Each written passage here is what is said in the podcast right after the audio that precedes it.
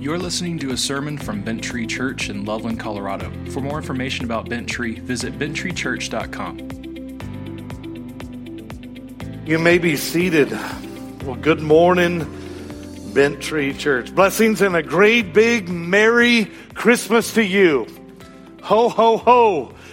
It's great to be back with you after being out a couple of weeks and uh, with sickness. Thank you for your prayers and your kind words of encouragement. And uh, but you were really in good hands with Pastor Jeff. It's good to be back with you. But hey, uh, not everyone has a pastor that looks like Santa in the Christmas season. So uh, you guys are particularly blessed here. Uh, and seriously, it's good to be back with you.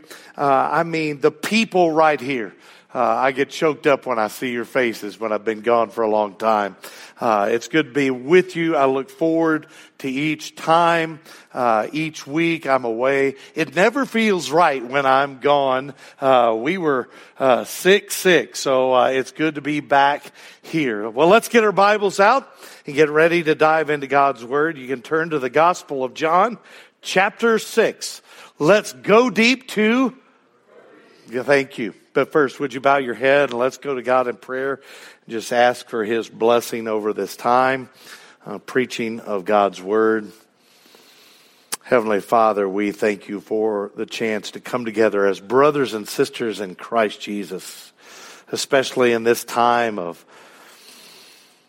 the Christmas season of Advent. God, there's so many things going on and busyness, but we just want to calm our hearts. Would you calm our hearts?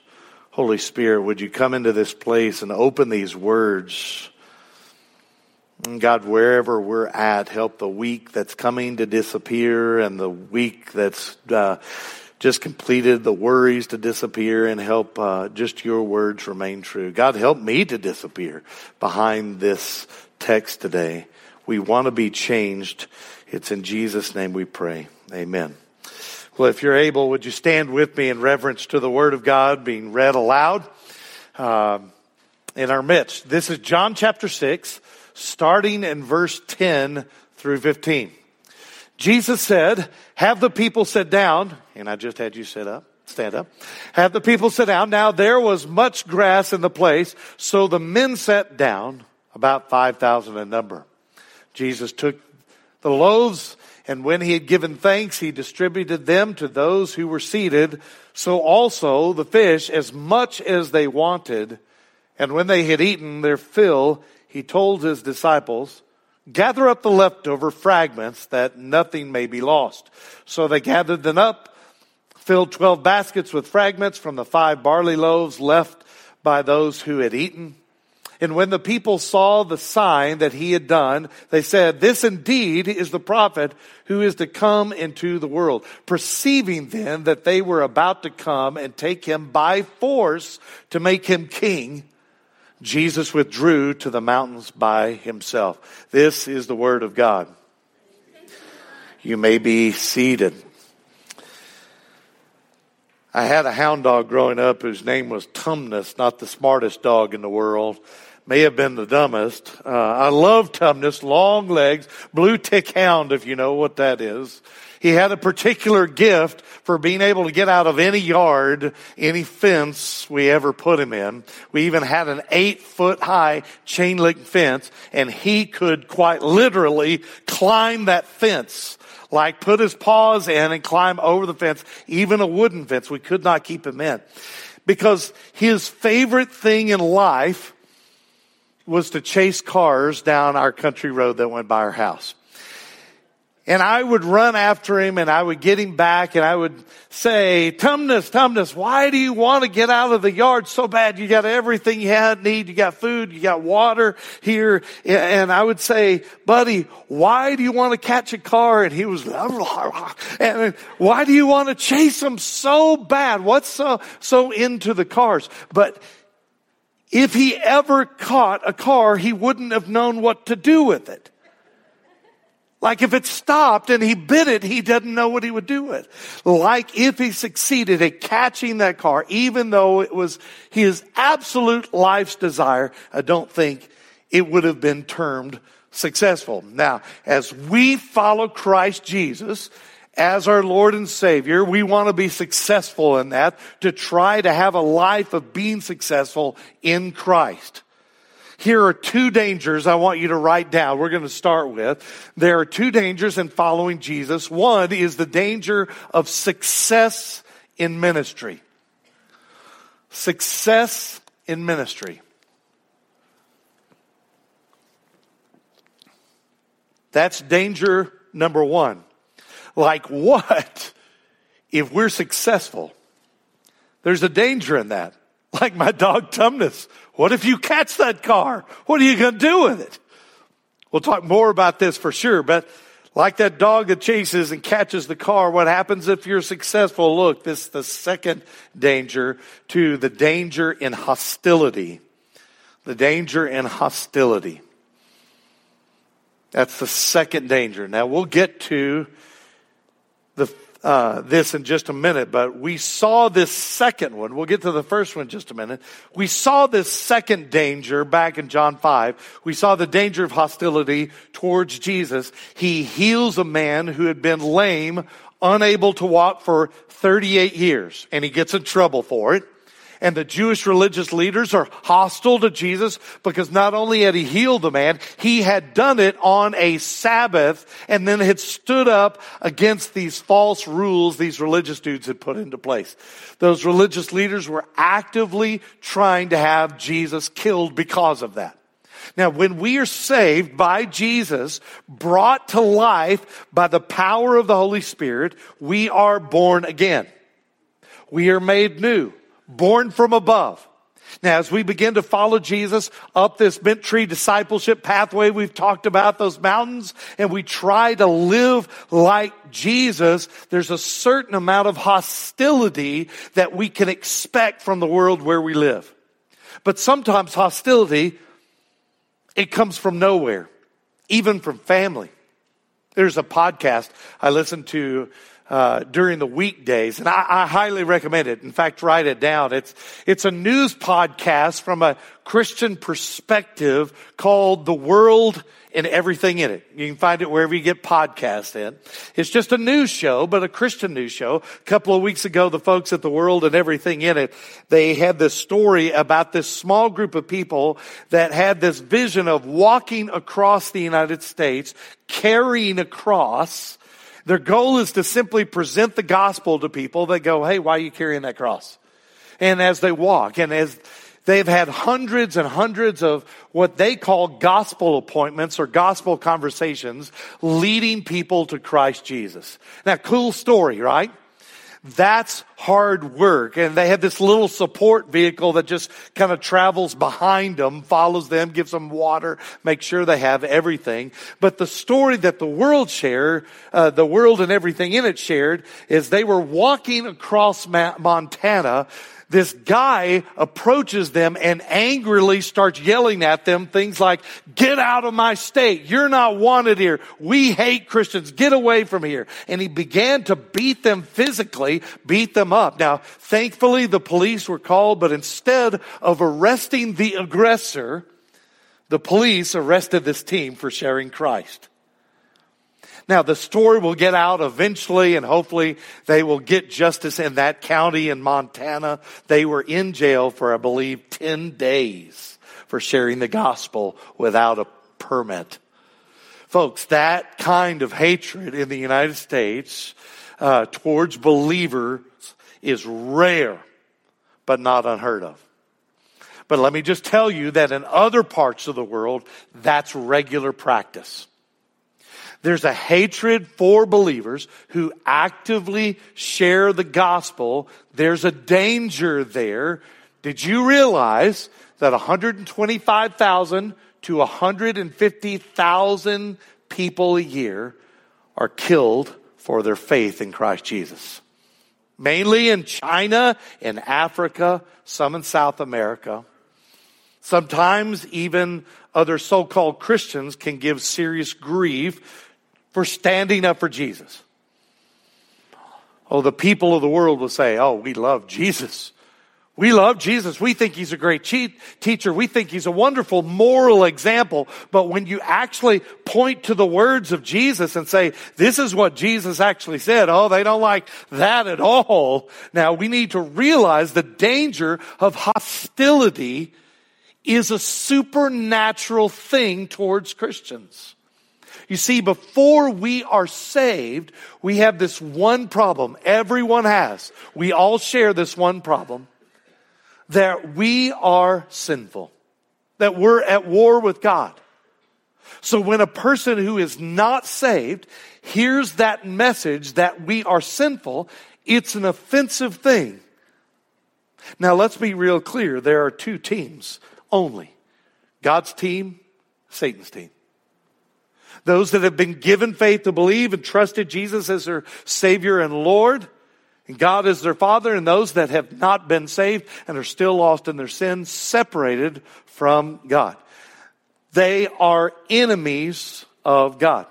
Now, the gospel message, although awesome for those that believe, it's very offensive for those that don't believe in Jesus as Savior and Lord. Now, many Christians as they begin their journey of discipleship, of that discipleship pathway, when they meet this hostility, either small or great, from the world, they begin to pull back from their commitment to Jesus. They don't want to share the gospel story anymore with those around them because they don't want to face that hostility. I've been there. I'm sure you have too. I know this is the case in my life. I've seen it. At times in my life, I've just avoided sharing the gospel with those in my life because I was worried what they would think about me. Has that been you? Maybe, maybe you've had that happen this week or recently. But the danger of hostility towards the message of Jesus did not stop Jesus. Every time he meets hostility to the message he proclaims, he doubles down and gets clearer about it. And Jesus is our pattern. Now, later on in John 15, Jesus warns his disciples uh, this in verse 18 If the world hates you, know that it hated me before it hated you.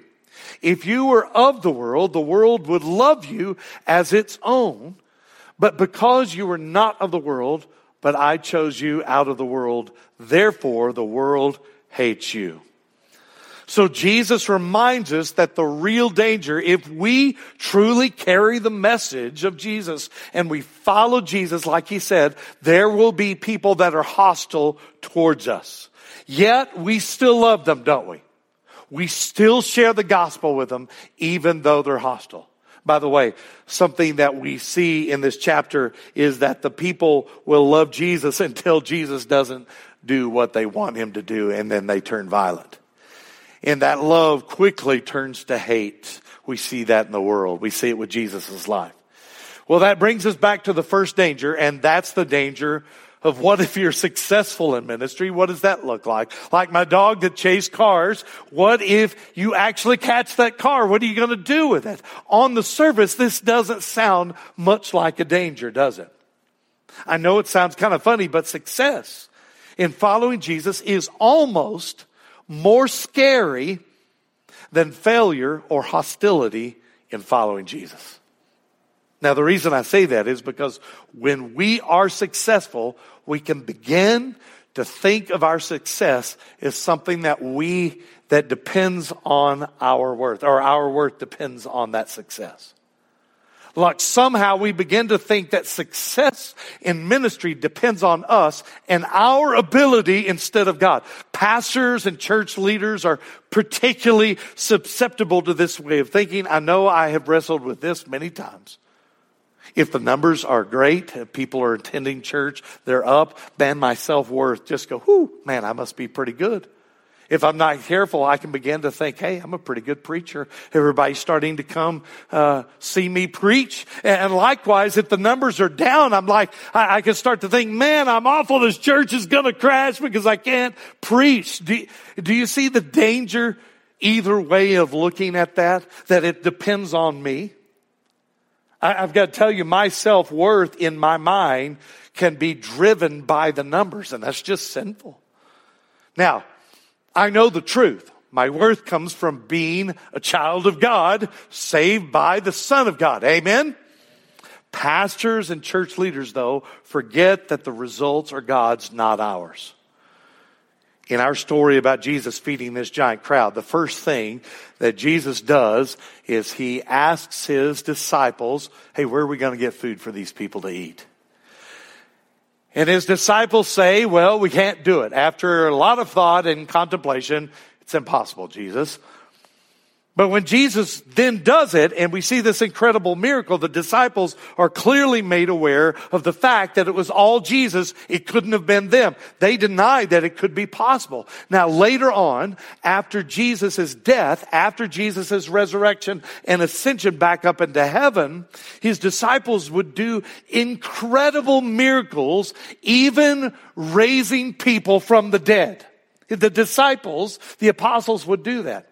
But check this out. They never forgot that it wasn't them doing the mighty miracles. It was the Spirit of God Himself working through them. You see where I'm going? Otherwise, you could start to get this pride thing going, a big head. Like, wouldn't that be the ultimate topper story? You're at the Christmas party, right? And one guy says, Hey, I did this. Well, I did this. And you go, Well, I raised the dead. You know, that, that just automatically goes to the top, no matter how cool the story is that you're going against. Some of the disciples could just say, Hey, I raised the dead back to life. That's a ultimate story. Now, we've seen this with pastors that have fallen into this trap over the last 20 years.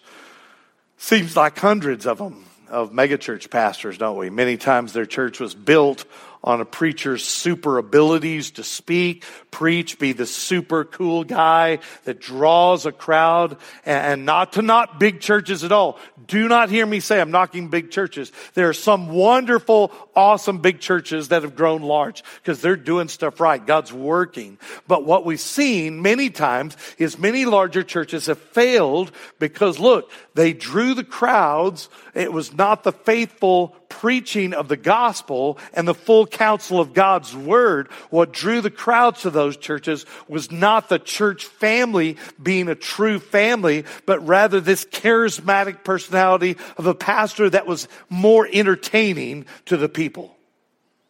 And when that kind of guy falls, the church falls because it was built on them, not the power of the message of Jesus. May that never be the case at Bent Tree. You've got a lot of good preachers. If for some reason uh, you lost me, I don't plan on going anywhere, by the way. Because on us, our success is built, if our success is built on ourselves and not on Jesus, it won't last no matter how engaging we are. Why? Because we will die. In Jesus' case, when the, he turns the five far, barley loaves into, and the two fish given by this poor young boy into this enormous feast, 20 to 25,000 people until they're full, there's also a danger in even this success. When the giant crowd realizes this magnitude of the miracle, the power that it took Jesus to pull off this miracle, they decide to make Jesus their king on the spot. This Jewish crowd wanted to make Jesus king by force. You can see where they're going off, but they thought they were right. And you can kind of understand. For one thing, they were Jews. They had literal Hebrew blood running through their veins. And they were descendants of Abraham. They could trace that back. They knew Deuteronomy 18, 18 by heart when God says to Moses, I will raise up for him, them, the Jewish people, a prophet like you, Moses, from among their brothers. I will put my words in his mouth and he will tell them everything I command him. It's that promise right there that drove their reaction when the people began to say this in the crowd. John 6 14. This is indeed the prophet. In fact, underline the prophet in your Bible. This is indeed the prophet who is to come into the world. The people were looking for the Savior, the prophet, but realized that the people were looking for a military leader, a political power guy, a savior who would end their domination by the Rome, Roman authorities and restore Israel to its greatness. They are not looking for a suffering servant. They're not looking for a baby born in a manger. They're not looking for a guy that would die on a Roman cross that would set them free from their sin.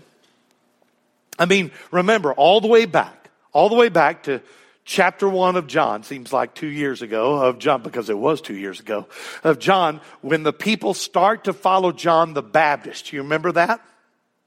The text says they ask John the Baptist, they go, Hey, are you Elijah? He says, I'm not. They say, Are you the prophet? He says, No. These people want a prophet, but they want Jesus, they want this prophet for their own political gain. But it wasn't just political gain, it was also driven by money and their stomach. This is how. Here's what I mean. We don't often worry in this country about where our next meal comes from. But even now, most of the world does. If you've been on mission trips with Bent Tree uh, around the world, you've seen this firsthand. What I'm saying is most of the world spends most of their waking hours in order working enough to get enough food just to survive that day. In other words, if you don't have to spend 12 hours a day working to get enough food just to eat so you don't starve, you can start to earn money for other stuff. We simply don't get the urgency of this crowd because food meant power. Jesus feeding them in this feast, this bread that means, it means they possess power as a people. And if they had this power, then they could throw off Roman rule. Plus, on top of that, there was this messianic expectation fueled by the Old Testament passages, passages, passages like this. Psalm 130 or 132 verse 15. God says, I will abundantly bless her provisions. I will satisfy, satisfy her poor with bread. This is God speaking about his people. The Messiah they were looking for would give them bread, and now they had it. They put two and two together, bam! Here's the thing I want us to see. The Jewish people, although they knew the scriptures, they did not know them well. By the way, just knowing the scripture, even knowing it well, doesn't mean that you are a Christian or that you understand it. They understood that the Messiah was to be a great prophet like Moses. They got that. And they knew that the Messiah would be a great king like David. They got that. But at the same time, this is very important for us. Look at this. The Jewish people understood that the Messiah would be a prophet and a king, but had missed that Jesus would be a priest. Now write this down because this is important.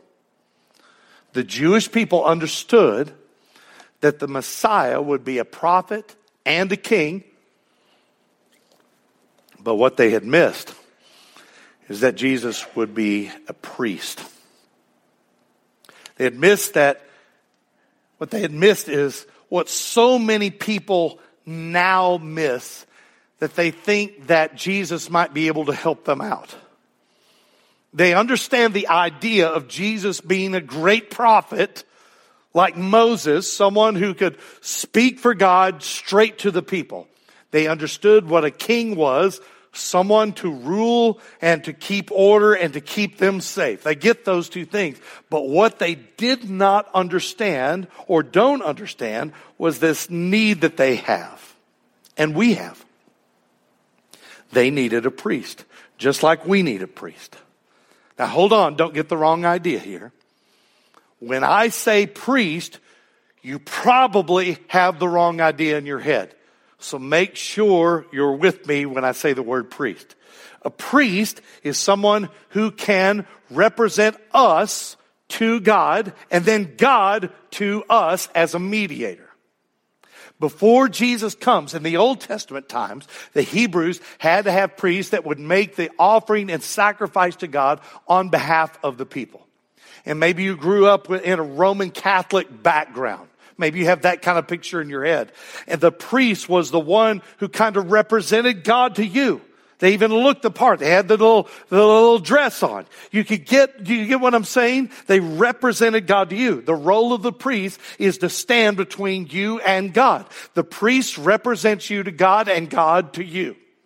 They are an uh, intermediary or what the Bible calls a mediator between you and God. A go-between. Now, what the Hebrew people didn't understand is that Jesus coming as the Son of God, as truly a man, in his death, in his resurrection, he would become our priests. And not just any kind of priest, but the perfect priest, or the perfect priest over all the world that would replace every priest who were only a divine uh, picture of what it would be like. He would bring a sacrifice, his own body, his own flesh, and most importantly, his own blood. Jesus would offer himself as a sacrifice for the sins of his people. Those that would believe. Now, we're not going to get there yet, but I want to remind you that at the end of the chapter, we'll get there eventually, Jesus is going to link this sign of feeding this giant crowd with this bread and the fish to him being the bread of life, that we must eat his flesh and drink his blood. That's not a great sales line if you're trying to start a new religion. Eat my flesh, drink my blood. People go, ah. But remember, this is not a made up religion. This is Jesus pointing to his death that his body would become the real life that he provides for his people in the wilderness, like a manna from heaven. Sound familiar?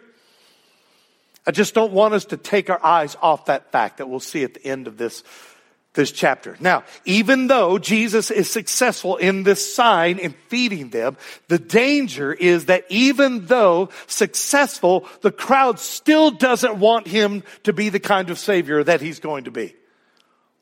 They want a political savior. But Jesus is a different kind of savior, isn't he? He's going to offer himself as a blood sacrifice, an acceptable offering to God on our behalf that satisfies God's righteous wrath towards the sin in our life. Now listen to this passage from the author of Hebrews. Look to Hebrews chapter 9 verse 24. He says, for Christ has entered not into holy pla- uh, not into holy places made with hands, for which we, which are copies of the true things, but into heaven itself now to appear in the presence of God on our behalf. Nor was it to offer himself repeatedly as the high priest enters the holy place every year with blood not his own. For then he would have had to suffer repeatedly since the foundation of the world. You tracking with him? He says, but as it is, he has appeared once for all at the end of the age to put away sin by the sacrifice of himself. Someone say amen. That's huge stuff. You see, the sacrifices that the people had offered to God to cover their sins in the Old Testament did not erase their sin. It didn't pay for people's sin debt to God. Salvation has always been by faith alone, in the work of Christ alone, not by the blood of animal sacrifices. The Old Testament saints were saved believing in the promised one of God that would come, the Messiah. Obedience to the sacrificial command was a type and a shadow of the work of Christ that would be evident in their faith. Think of this. The blood sacrifices of animals demonstrated the faith that one day a sacrifice would come and pay the ultimate price. You see, the blood of those sacrificial animals in the Old Testament didn't take away sin, but rather looked forward in faith to the work of Christ that would be done on the cross. In the same way, we look back in faith to the cross and Jesus' death for a payment for our sin. The Old Testament saints looked forward to the Messiah's death. The Old Testament sacrifices always pointed to the perfect sacrifice that would have to be made in the future, the one Jesus would provide. Now look again at Hebrews 9, but jump back up to verse 13 for a moment. For if the blood of goats and bulls and the sprinkling of defiled persons with the ashes of the heifer sanctify for the purification of the flesh, how much more will the blood of Christ, who through the eternal Spirit offered himself without blemish to God, purify our conscience from dead works to serve the living God. Therefore, he is, look, the mediator of a new covenant so that those who are called may receive the promise promised eternal inheritance. Since a death has occurred that redeems them from the transgressions committed under the first covenant. Jesus' blood was without blemish. Why? Because he never sinned. He was the once for all sacrifice that John the Baptist had preached when he looked at Jesus and he says, behold the Lamb of God who takes away the sin of the world. And that is why his sacrifice didn't have to be repeated like the Old Testament animal sacrifices. The ultimate priest that would stand between us and God. And why is that? Because as God, I mean Jesus as God the Son could represent God to us because he is truly God. But just as important, Jesus was truly man as well so that Jesus could represent us, man, to God. You, are you tracking with me on why Jesus becomes the perfect high priest? These Jewish folks couldn't see that yet. Jesus would bring a one time permanent sacrifice to God on our behalf for the sins of his people. He would bring peace between us and God. And by canceling out our debt of sin, we owed to God. That's what all of chapter six is setting up for us in the last part of the chapter, but we can't get there yet. Just write this down. This is what we just learned. Jesus is our prophet, priest, and king. Jesus is our prophet, priest, and king. He holds all three of those offices as our Savior. Jesus is our prophet, priest, and king. He holds all three offices. Now think about it, because this is a powerful truth, if you'll understand this. Jesus was for sure a prophet. He spoke for God the Father. We've seen that over and over again in our studies. And he is our king, right? And one day he will, his rule will be carried out on earth physically as it is in heaven. But before Jesus would become priest, oh, brothers and sisters, he had to die. Jesus tells us his purpose for coming to, to earth as God, as the Son, and taking on the flesh of mankind as that baby born of the Virgin. He says this in Mark 10 45, for even the Son of Man came not to be served, but to serve, and to give his life as a ransom for many. Jesus knew the truth. He knew why he had come and he knew what he must do, what he was facing. So Jesus doesn't allow this crowd of people in their enthusiasm in the moment to make him king of their physical world right at that moment. He knew he had a path of suffering ahead of him he must walk that would lead to his death on the cross. We said this a few weeks ago, but it bears, it bears repeating here. This is the temptation to Jesus, the same temptation that Satan had offered him in the desert. Do you remember that? To become king of the world without suffering. And yet Jesus didn't bow to the temptation. There's another sermon right here, but if you think about it, that's the temptation that Satan shows us every day in our sin. You don't need to follow Jesus. You can have it all right here with no suffering. That we can be the king of our own little lives, that we can truly have all we want if we just follow our heart's desire. Every Disney movie ever made will tell you that. The truth is within you. And you go, no, folks, we're wicked to the core. We're wicked. We know that's false. Why? Because we know that our hearts are wicked and corrupt without Jesus. Satan says, do what makes you, uh, do what makes you happy. Whatever you desire, you'll find happiness in your desires. Jesus says the exact opposite, and the world hates that. If you lose your life for me, Jesus said, then you'll find it. If you give up your desires, then I'll give you true desires. Now go back to the crowd that wanted to make Jesus their king. They knew the scriptures at least a little bit. They were waiting on a savior. Roman rule was awful. Nobody will argue with that. We get why they wanted out from under Roman occupation, but they had failed to realize that the thing that really enslaved them was not Rome but sin. Here's the thing I want us to see. The crowd was only willing to support Jesus if he gave them what they wanted.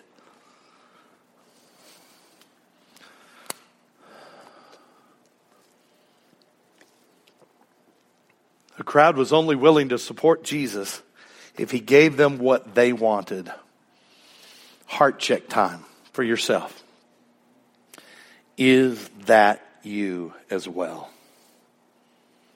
I know it's been me at times in my past. Jesus, if you do this thing for me, I really desire it. This is what I really want. I'll serve you. And yet this kind of sin and selfishness in me has hidden itself in what seems like a godly desire to do a good thing for God.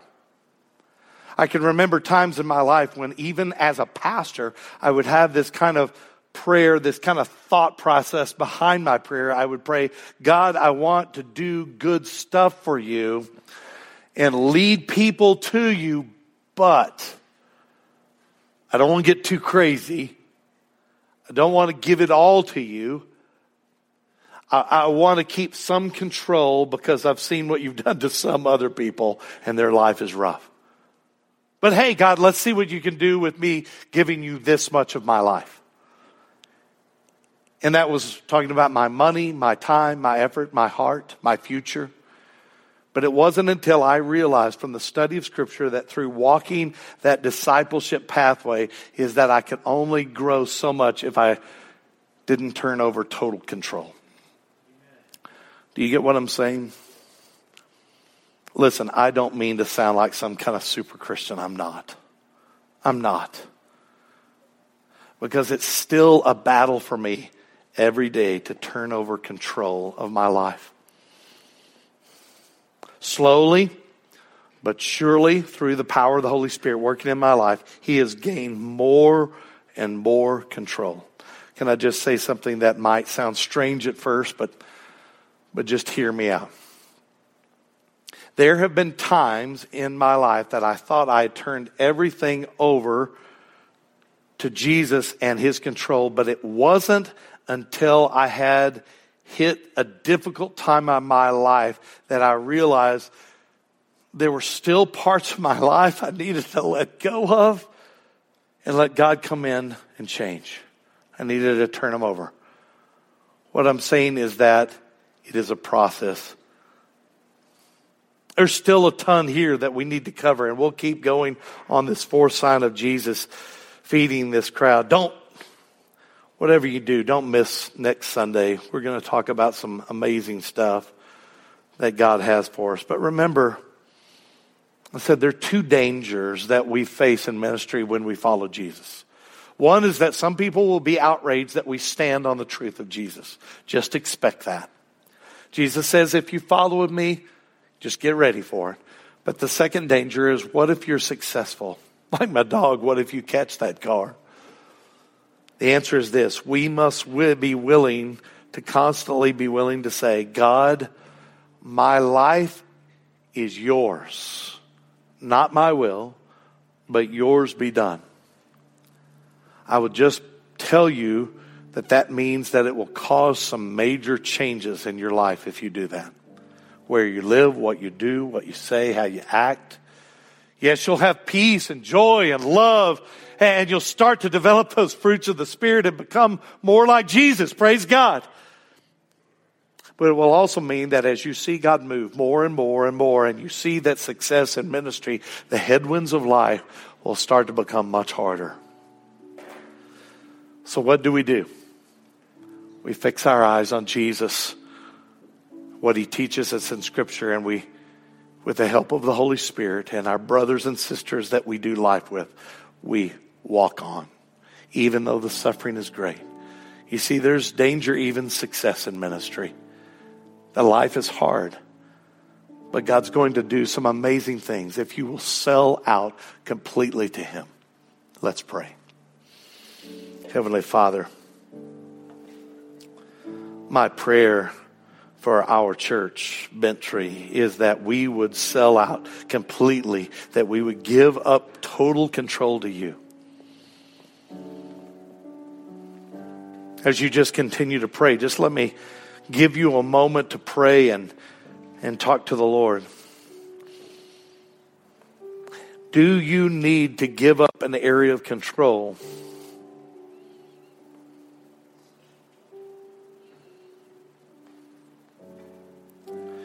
Is it in the area of a sin that you have just kind of put away that you, you still practice, you just kind of keep hidden? You know, it's just a personal little sin that you have. It's not much. Give him control.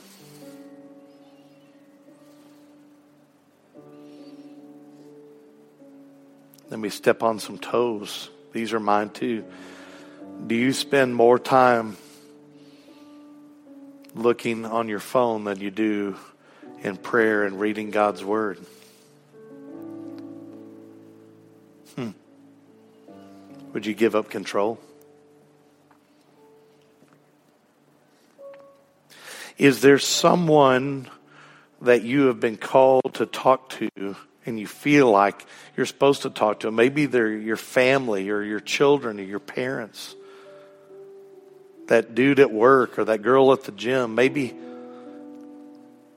you're supposed to share Jesus and you've put it off because you're worried what they will think. Would you give that up? Would you say, Jesus, you have total control? And you Christians, you just pray right now. You know what I mean. If you're not a Christian or you're not sure if you're a Christian, look up here at me for just a moment to become a Christian, there's two big lies that prevent most people from becoming a Christian. I think those lies come from Satan himself. The first lie is this I talked to a young man this week. He says, I want to follow Jesus, but you don't know what I've done. I've been so evil in my life. I've, I've done so many evil things. I just don't think Jesus can forgive me. Listen to me. Jesus' blood is enough to cover every sin. Quit wanting Jesus to pay more than he already has. Turn your life over to Jesus. Believe in him. That's what it means to become a Christian. Believe in him. Trust him as your Lord and Savior. Just believe he is the Son of God. The second big lie that people believe, and I think this is the bigger one, is they just say, I'm good enough. I'm a pretty good person. If you ask them what what's going to happen when you die? What are you going to tell God? You go, well, I, I was a pretty good person. I voted Republican, voted Democrat. I, I, I helped out at the homeless shelter. Listen to me. Any good thing that you ever do could never amount to enough to overcome the sin that you're guilty of. And I know that's unpopular to say. But the truth is, your sin separates you from God unless you believe that Jesus Christ is the Son of God, your Savior, your Lord. So, would you jump past that lie and believe on Jesus as your Savior and your Lord? Either way, pray this Jesus, I believe you are the Son of God. I believe that your death on the cross has paid for my sin. Now, listen to me. Your sin has been forgiven right now. But not only that, His righteousness, that means His goodness, has been put into your account so that when God looks at you from now on, He no longer sees the sins of your past, even the sins you haven't committed yet. He sees the righteousness, the goodness of His Son, Jesus. So confess that He is Lord. Say, You are Lord. From this day on, just pray this God, I'm sorry for my sin. Help me to follow you. Show me how to follow you, God. And then when you get ready to die, your closing minutes of this life, it won't be a terror, it'll be a joy. Because when you close your eyes in this life, you'll open them in the next life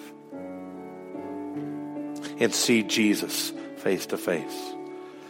God, thank you for this church. May you be glorified in our worship in this Christmas season. May we become all that you have called us to be.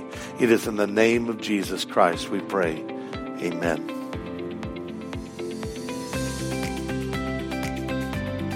Thanks for listening to this sermon from Bent Tree Church. To get connected at Bent Tree and for more information, please visit benttreechurch.com.